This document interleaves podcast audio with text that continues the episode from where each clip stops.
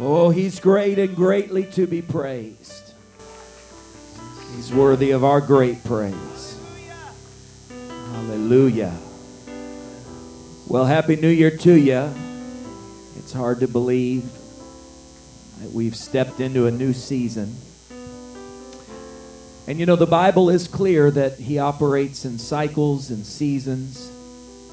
And for some of you here, this is the beginning of a brand new season as we step into 2019. And I'm believing God for great things. Does anybody have faith for God to do some new things, some exciting things, some unexpected things, perhaps? Uh, I don't really enjoy surprises from people, but I will tell you that I, I like it when God surprises me because his plans are better than my plans. I mean, know that his ways are bigger than your ways, and, and he's got good thoughts for you this year, and I believe that. I want to direct your attention to 2 Timothy chapter 2 and verse number 22. My title tonight, I'm just going to give it to you right up front. My title is straight from 2 Timothy 2 Flee youthful lusts. Flee youthful lusts. And we're going to look at that a little, little closer than just that title, but let me tell you why I feel the Lord dealing with me for this particular lesson right at the beginning of a new year. I have become convinced in prayer and in fasting that the Atlanta, Georgia, the city proper of Atlanta, Georgia, and also the surrounding suburbs wrestle with a, a spirit, a strong man, a stronghold, a demonic stronghold that is a spirit of lust in many ways. And I believe that Apostolic Tabernacle should charge into the new year full of the Holy Ghost, rebuking the spirit that is trying to devour the people of our communities. And I don't believe that as a church we should be intimidated by it, but I do think we should be aware of it. And I think we should make sure it's not in our church. And then I think we should drive it out of our cities and our neighborhoods. What do you say? What do you say we go on offense in 2019 and we don't need to play defense all year long. We need to have a Holy Ghost offensive against the strongholds of the enemy. So we're going to talk about what it looks like tonight and then a little later this month we'll be talking about uh, how to go on the offense. 2 Timothy 2:22 says this, "Flee also youthful lusts, but follow righteousness." Everyone said righteousness, faith, charity. That's agape love. Peace with them that call on the Lord out of a pure heart. But foolish and unlearned questions avoid, knowing that they do gender strifes. Let's put our Bibles down. Why don't we just lift our hands very quickly and ask the Lord to, to just talk to us for a while? God, in your name, I pray that you'd minister to us. I pray that we would feel the unction of the Holy Ghost as we study your word, as we endeavor to follow righteousness and flee from everything that is displeasing to you, O God. Let us be right. Let us be pure. Let us be holy. And everyone said in Jesus' name, Amen. God bless you. You may be seated. The biblical meaning of the word lust, at least here in, in Timothy, is a longing for something that is forbidden, a strong desire for something that is unrighteous. And we automatically associate the word lust with certain kinds of sins, uh, and as we should. But a person can lust after all kinds of things. For example, an individual can lust after money, uh, and manifestations of lust for money uh, are things like gambling, the lottery, stealing, cheating, uh, hurting others for money, being stingy, refusal to give. And if you value money above godly things, then you have an issue with lusting after money. Many people do not pay their tithes and they never give offerings because they love money. They have a lust for money and they'll give God a lot of things, but they will not give God of their finances. It's also possible to lust after fame. And when I say fame, I don't just mean worldwide fame or or even national fame. Some people just want to be famous in their city or in their social circle. They they desire that and they lust after that. It's a spirit of pride. And that desire causes them to do ungodly things because they are lusting after fame. Others lust after power. Uh, many men lust after power in particular. And, and so it's not always just political power or secular power, but there are people who lust after power even in the church. And they lust after power in their family. They lust after power in their job. And power becomes something they're obsessed with, and this lust can cause them to mistreat people and lie and cheat and do all kinds of things that they would not otherwise do because they're lusting for power. Some people lust after revenge. Revenge can be uh, something that people become obsessed with, and, and this is connected to hatred and unforgiveness, and it can ravage your soul and destroy your mind. Many people even in the church today, lust after worldliness and carnality. They lust after alcohol and substance abuse and drugs and the party life and, and after style and acceptance. And many people have lost their soul because they lusted after being accepted by the world when they should have been desiring to be pleasing unto God. And when you lust after worldly things and when you lust after things that cause temporary pleasure at the expense of your righteousness, you are in a very dangerous place. Others lust after materialism, simply things, stuff, houses, cars, toys, all the things that bring fleeting moments of happiness, but they are not truly fulfilling, and so they lose sight of what's really important. And of course, the word lust that we typically associate with the things that, uh, like immorality, and depravity, and sexual immorality. People lust after these things in their hearts. That's why pornography is a multi billion dollar business today. Movies that are dirty, and books, and magazines, and people lust after uh, co workers, and they lust after movie stars and things that they should not allow into their hearts. And let me just pause right now and preach to the church for a second and say that we have no business lusting after things of the flesh, that we have to make sure our hearts and our minds are where God wants it to be. Lust is a dangerous thing. And the problem with lust is that many people struggle with it silently, and no one knows that they are dealing with a deadly sin inside of their spirit. There are people in this room right now who you would not expect it, but they are struggling with lust in one area or another. And that's why some of us are kind of tense right now because nobody wants to shake their head too much because nobody wants to be noticed when we start talking about these kinds of things. But I want you to understand that the church has an obligation to stand up and speak out against the lust of the flesh and the, the youthful lusts that come against church people. Lust is no respecter of persons young, old, rich, poor, black, white. It doesn't matter. Christian, secular, atheist, whatever it is, lust will find a way to try to creep into your spirit, into your heart, and into your mindset. And the church must understand that we cannot entertain lust, we can't play with lust, we can't look down at it and say it's just no big deal. We must run from it, just as Joseph ran from Potiphar's wife. Lust is something that needs to be run away from. It should never be played with or entertained.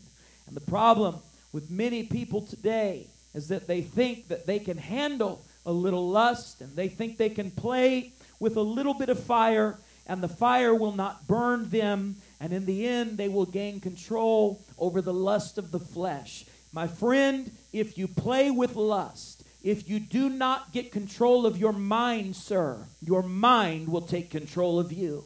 If you don't take control of your thought life, your thought life will take control of you. This is good preaching. I know nobody wants to hear it. If you don't take control of your thoughts, your thoughts will take control of your actions eventually. And so lust cannot be allowed to linger in your life. Now, uh, I realized that, that Paul was training Timothy, who was a young preacher. And so he mentions youthful lusts. And if we're not careful, we'll mistakenly believe that this scripture is only relevant to young people. But even elders can fall into the trap of youthful lusts. King David was about 50 years old when he sinned with Bathsheba. You don't have to be young to have youthful lusts. In fact, the longer a person allows lusts to grow in their minds, the more likely they are to sin. That's why you often see uh, in uh, worldly situations where a man grows older, he goes through a midlife crisis, and he loses his mind. Anybody know what I'm talking about? Why? They had a thought life that they allowed to fester until one day it raged out of control. It's not unique to men, women do it as well, but lust is kind of like that, that thing that kind of goes unnoticed in someone's life until suddenly it just surfaces. Uh, a couple weeks ago, I got in my car and uh, it was very uh, humid, not hot, but humid. And it had been all day. And, and the minute I opened the door to my car, a, an odor almost knocked me out. I almost passed out from, from the smell. It was powerful. And uh, so I, I looked around. I couldn't figure out what in the world is causing that horrible smell. And I'm just going to tell you, when you start trying to drive with an odor like that, I mean, my eyes were watering. I couldn't find what it was. And uh, literally, I'm driving and my eyes are watering and I'm sneezing and I'm coughing and uh, thinking, I cannot take this. And so I, I pulled over and I went to a gas station and I took everything out of my car. Anyone ever had to do anything like this before? I pulled everything out of my car and could not figure out what the problem was. And then uh, finally, I reached my hand way, way, way, way down under my seat. It's not as bad as you think it's going to be. Pastor's afraid. I mean, it was it smelled awful, but I, I reached under and I felt a cup that I did not realize was there. And it was a sippy cup. Glory to God. And it was full of milk. Or at least it had been milk. Now it was some kind of, well, you understand. It wasn't milk anymore. And and if you thought the odor was bad smelling it from up high. When I got that sippy cup up close to my face, I really did almost pass out. And there is no telling how long that that milk had been under that seat. I have no idea how it got there. I don't know whose it is. I'm assuming it was Jackson or Judah's or Kinsley's. I just don't know. It was it was somebody's sippy cup, uh, and it had festered a long time.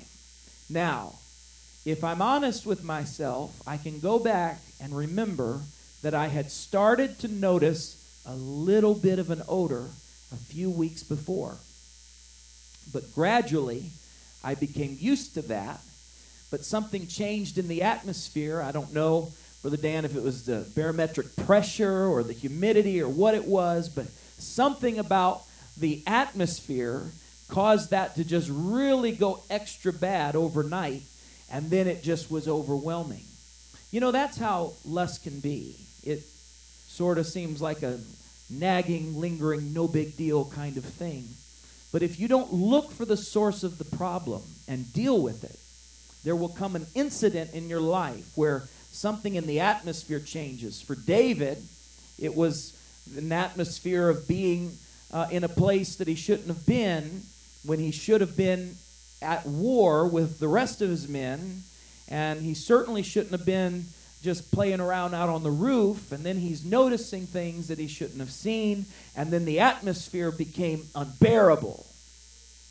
And it's just like that stench that seems like just a small thing, and then almost overnight it just becomes something that almost knocks you out. That's how lust can be if you if you let it linger in your life. It just grows into something, and many times it intensifies drastically and very, very quickly. And so you have to deal with it. And so Paul understood this, and he's and he's teaching a preacher because preachers and ministers and seasoned saints and elders and people who serve God for 50 years are no exception to the reality that we must constantly have the mindset that I am going to flee youthful lust. I, I'm going to stay away from these things, and not only am I going to stay away, when I see them, I'm going to run as fast as I can. And so it's important that we grow this mindset in our lives. Now, I don't want to go any further without looking at the very next verse from our text. Let's look at 2 Timothy 2.23. Uh, it's uh, it's on the screen. You can go back one. It's on that, that very, there you go, on that first one. It says, But foolish, someone said foolish. Now, I think we understand what foolish means. The, uh, the original there actually uh, lends itself, I think, in English to our understanding a, a little better to the word trivial. Trivial. Or foolish, trivial, unlearned, or ignorant. Huh. I, I like ignorant a little better myself, but ignorant questions avoid, knowing that they do gender or cause strife. They cause uh, they cause arguments. They cause divisions. They cause fights within the church. He's speaking of the church here, and so uh, we could talk a lot about that. But really, I believe that that Paul is speaking of things eh, that can crop up in our in our mentality where we start quibbling over little things that don't matter. And and by looking at the scripture, I'm going to go a little off topic, but this is an important lesson on how we discuss righteousness because in just a moment we're going to talk about following righteousness. How many want to be righteous before God? This is the first lesson, I believe, in talking about how to follow after righteousness. You cannot follow after righteousness if you have a mindset that wants to argue over every small point. Every time the preacher preaches one little thing that you don't like or it doesn't strike you just right, and you want to turn that into a division within the church, then you will not be able to follow unity within the body of Christ. Isn't it amazing how um, a community can take something over and take something that seems uh, insignificant and turn it into a symbol for evil. Well, that's what happened in the homosexual community in the 90s, and then that continued uh, into the late 90s, and then that kind of shifted and changed. That's not really the case anymore. And then what happened in, in the apostolic movement is that the first thing a preacher or a minister did when he wanted to show that he was no longer going to stand for holiness or righteousness and he was no longer going to preach acts 238 or preach water baptism in jesus name or separation from the world the first thing he did to show how liberated and cool he was is he ran out and he grew a beard.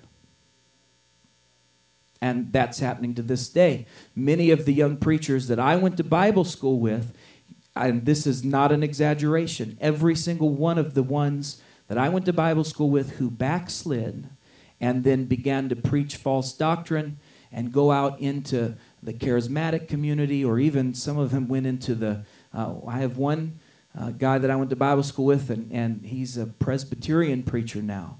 And, uh, and the first thing that every single one of them did as they were making that transition is they grew a beard as a symbol of their rebellion. And so let me just tell you what that means to this church. We are not going to associate ourselves with a symbol of rebellion against holiness, elders, and righteousness. And so we continue to take a cultural stand against beards. Now, uh, that's important to understand, and we can say that out loud, and some people don't like that, some people do, that's fine. But here's the issue if every time someone gets up and says something like I'm doing right now, and then it becomes a long, bitter, contentious argument, there's an issue in the church. Hello? Everybody all right? It becomes an issue in the church.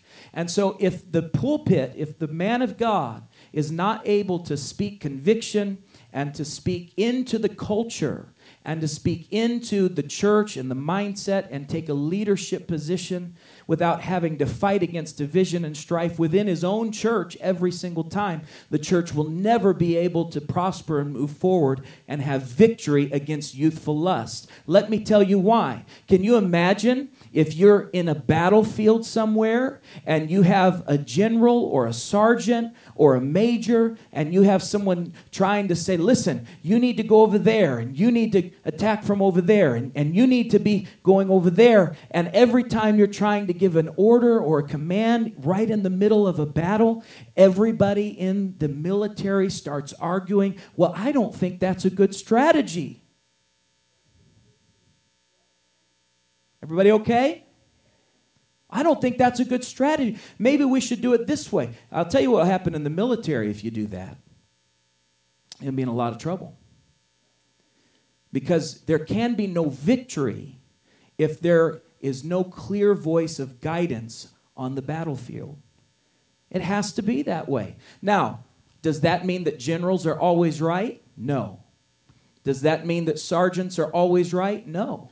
Does that mean that a pastor is always 100% right. No, it does not. But God has still ordained authority to where we have to be willing to say, listen, we're going to go into battle together. We're going to listen to the voice that God has put in our lives. And especially when we're under fire, we're going to do what we have to do to work together. And let me tell you, we're living in the last days. We are under fire. Our families are under attack. Our children are under attack. Our grandchildren are under attack. You are under attack.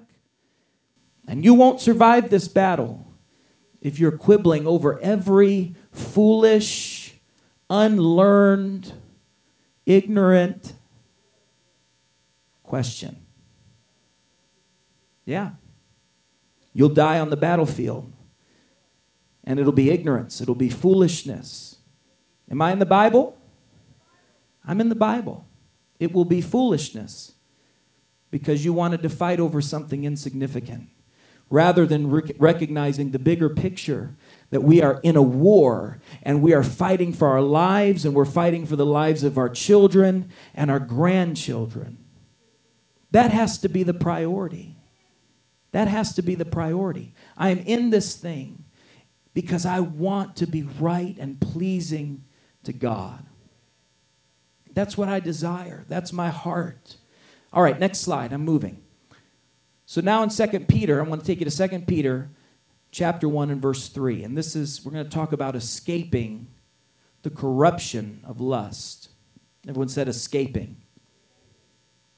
I don't believe, I'm not one of these people who believe that you have to live your whole Christian life battling the same lust over and over again.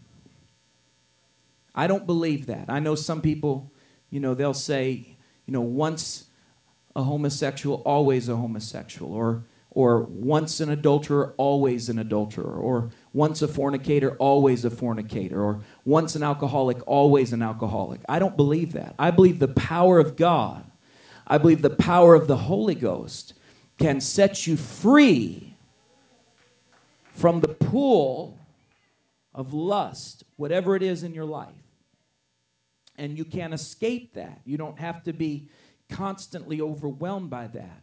And so let's look at 2 Peter 1. According as his, Christ Jesus, divine power hath given unto us all things that pertain unto life and godliness. Everyone said godliness. Did everybody see that? He's given us divine power unto all things that have to do with life and godliness. Praise the Lord.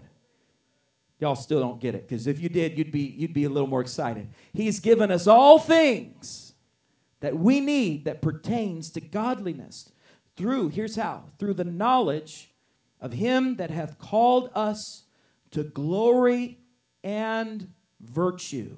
Did you know God has called you to glory and virtue?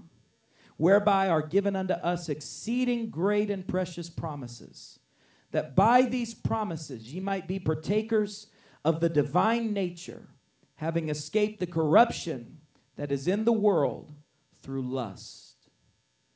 And so, through the work of Calvary, through the work of the blood, through the infilling of the Holy Ghost, these are the exceeding precious promises that he's talking about here. It's talking about our salvation. It's talking about the fact that we were buried in the name of Jesus. When you were buried in the name of Jesus, you took on the name of Jesus. You became a child of God. You are now a part of the royal priesthood and you have the power of God. When you were filled with the Holy Ghost, literally God's Spirit came inside of you and endued you with power from on high. These are the exceeding precious promises of God. And when you recognize the power of the promises of God, you don't have to live enslaved to lust. You can overcome it through the power of the Holy Ghost. How many know our weapons are not carnal? Amen. But they are mighty through God to the pulling down of strongholds. All right, next slide. Now let me move on in, in 1 Peter 1, and we're going to go to verse 5. And he, he talks about how we, we get it through salvation and we get it through the infilling of the Holy Ghost. And then Peter adds what I call faith supplements. Anyone know what a supplement is?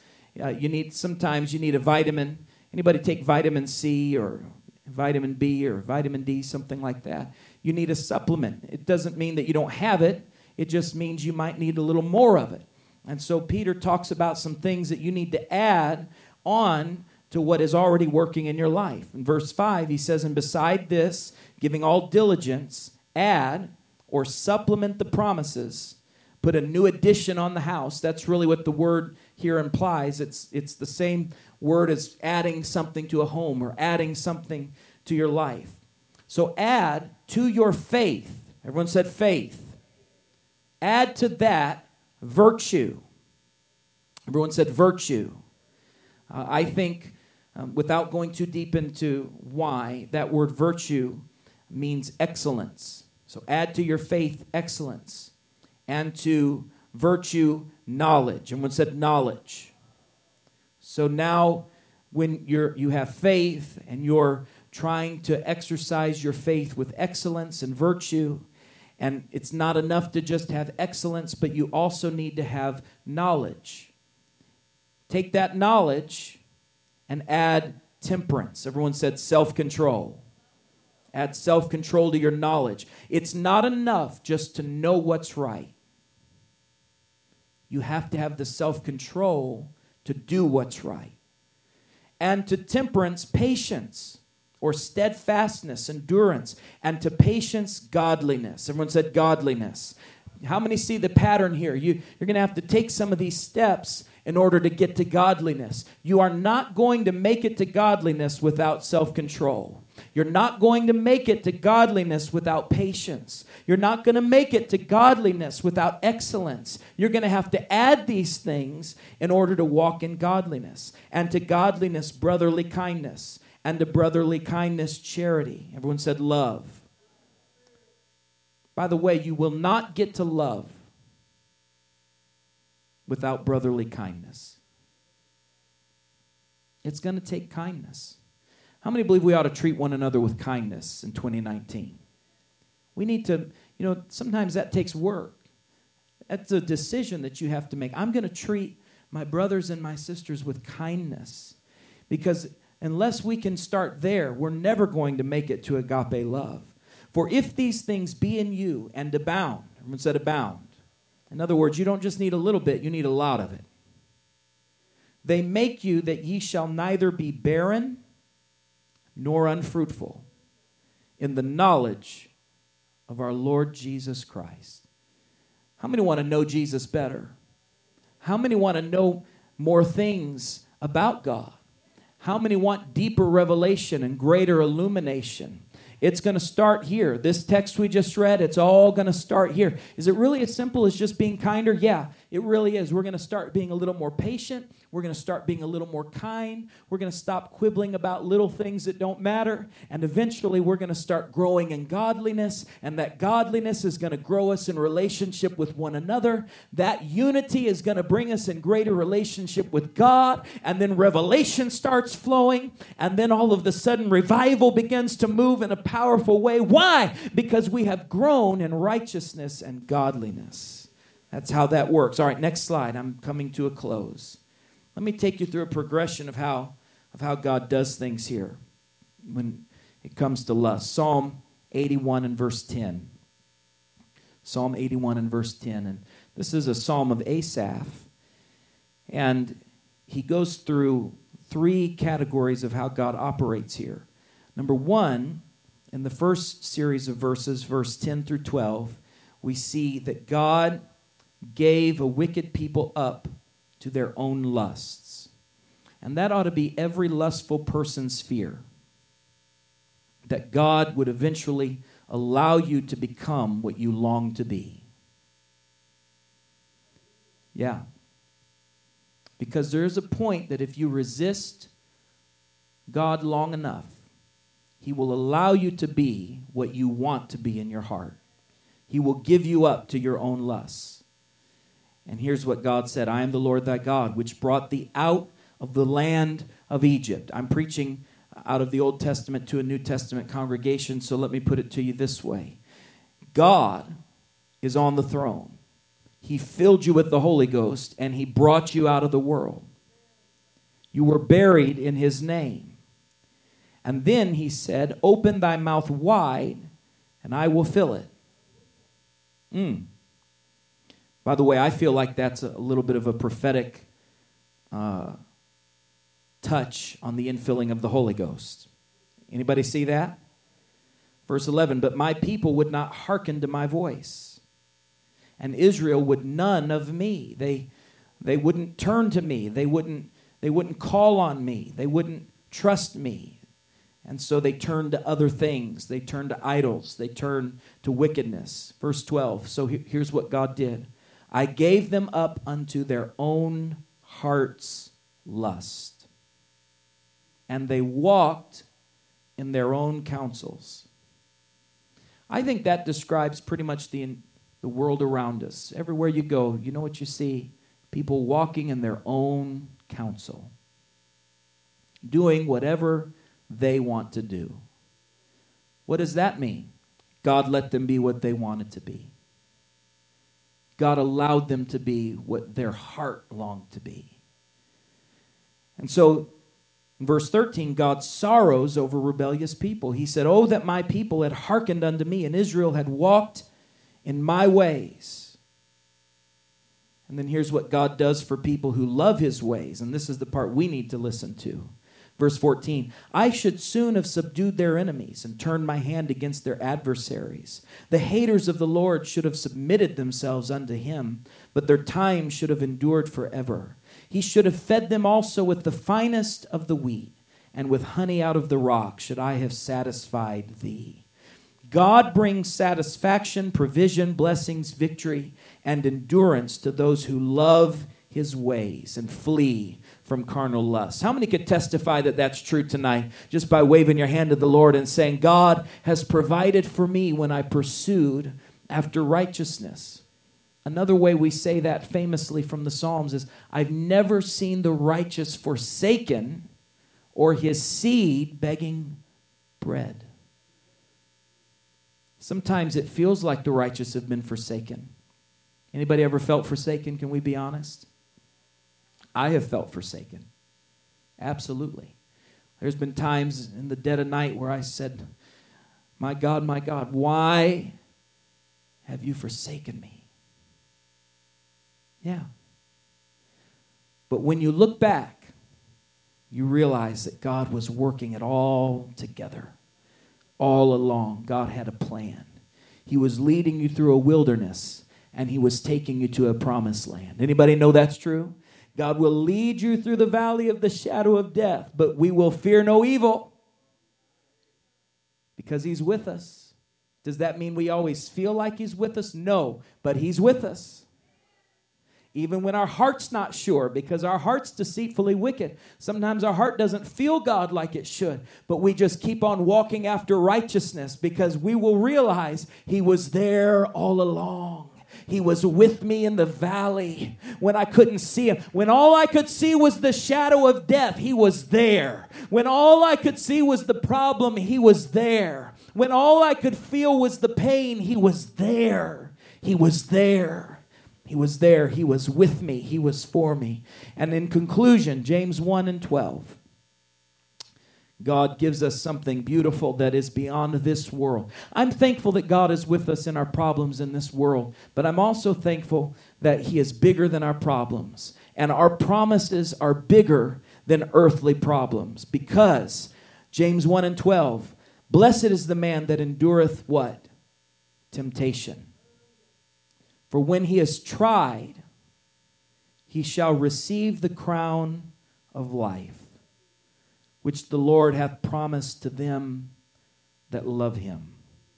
That kind of sounds strange to our ears. It does to me. Maybe we read it too fast, but James said, Blessed is the man that endureth temptation.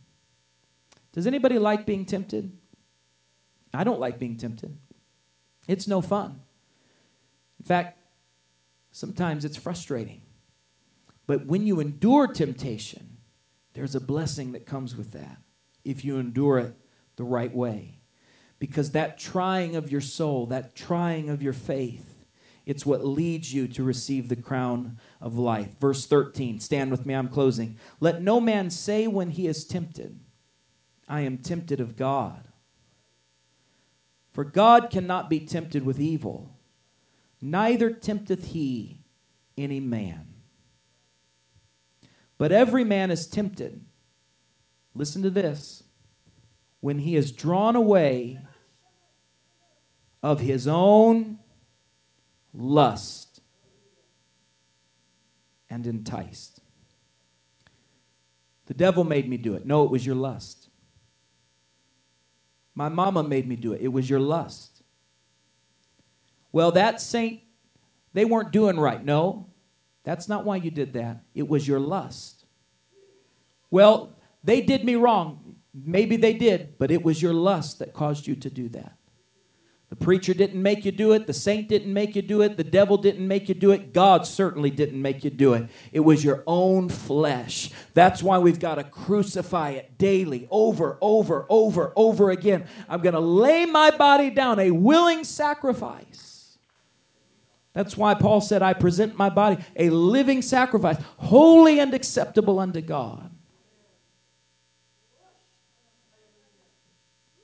Then, when lust hath conceived, it bringeth forth sin, it gives birth to sin. And sin, when it is finished, look at your neighbor and say, When it is finished.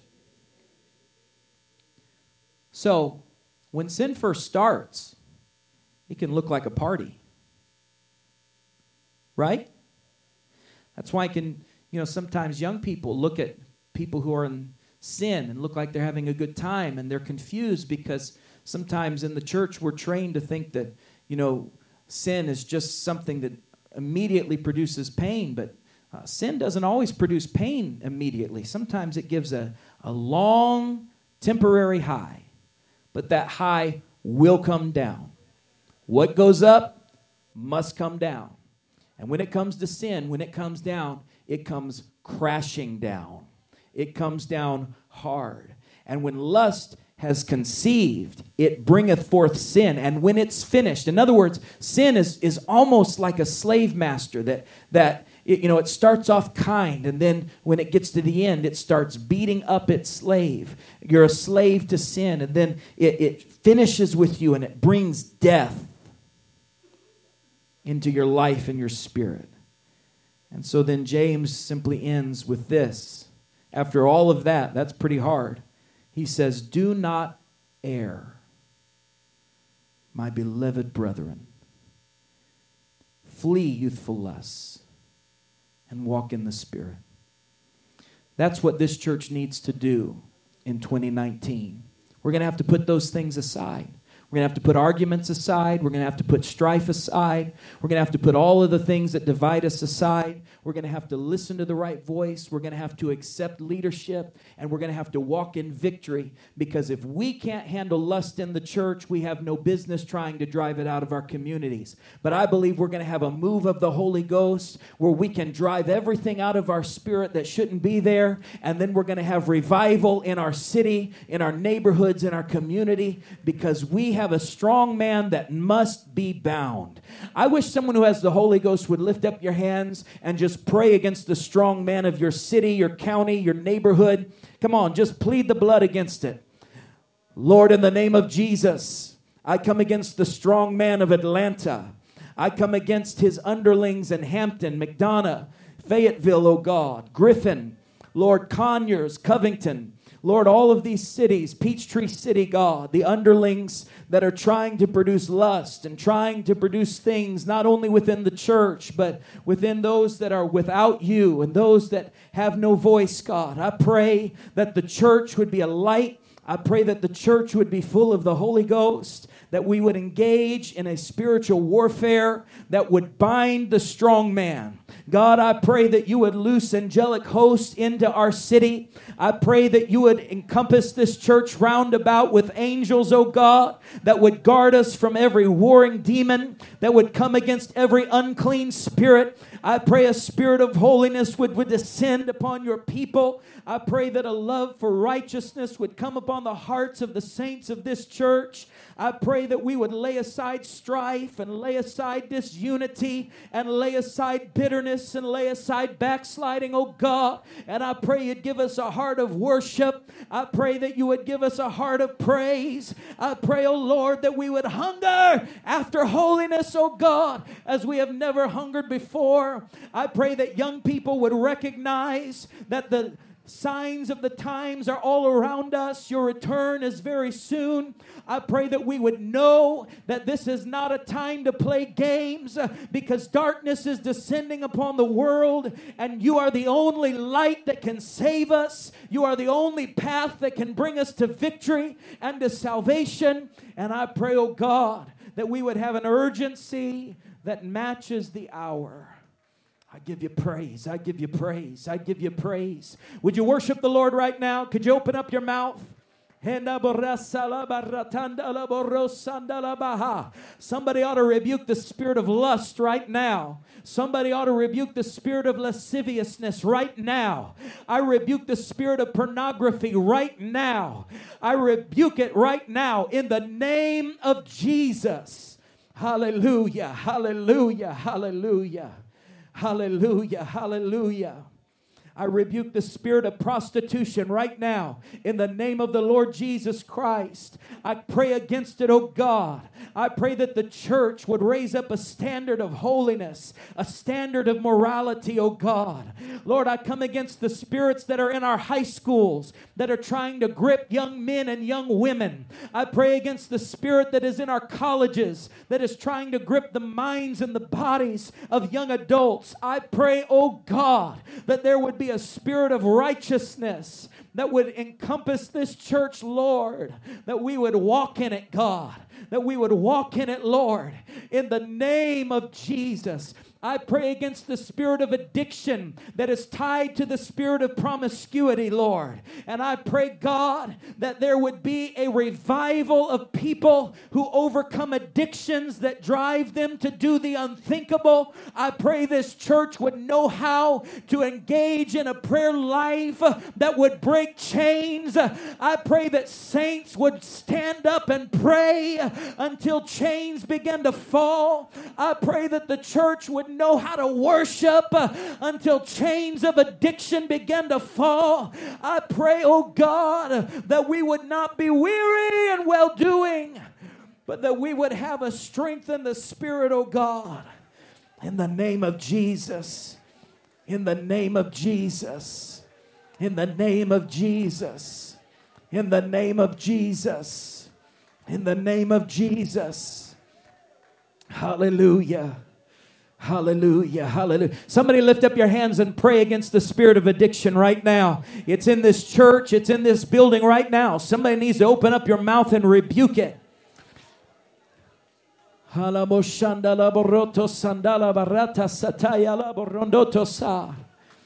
Hallelujah, hallelujah, hallelujah. Hallelujah. Hallelujah. Hallelujah. Hallelujah. Hallelujah.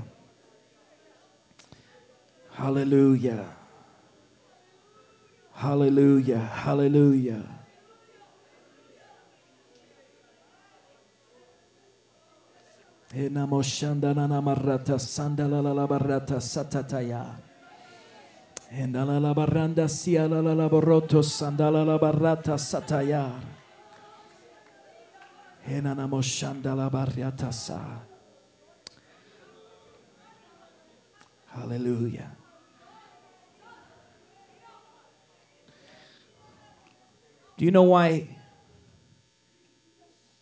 Herod eventually killed John the Baptist, the greatest prophet?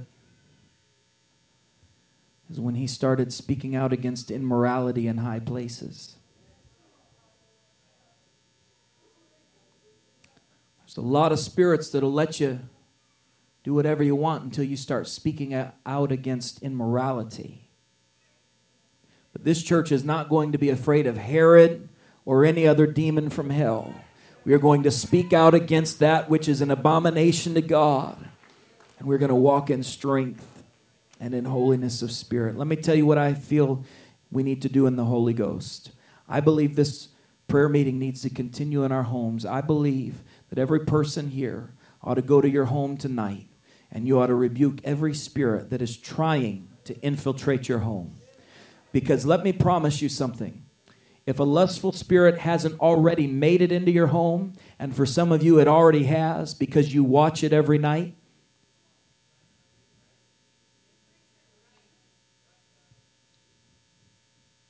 if it's not already there, it's trying to get in. Yeah, what you need to do is go home and plead the blood over your house, over your mind, over your children, over your grandchildren, over your husband, over your wife. Come on, why don't you just go ahead and, and let God know I'm gonna I'm gonna take authority over my home. I'm gonna take authority. The devil has no authority in my dwelling place because I'm a child of God. I am the church. My home is an extension of the church.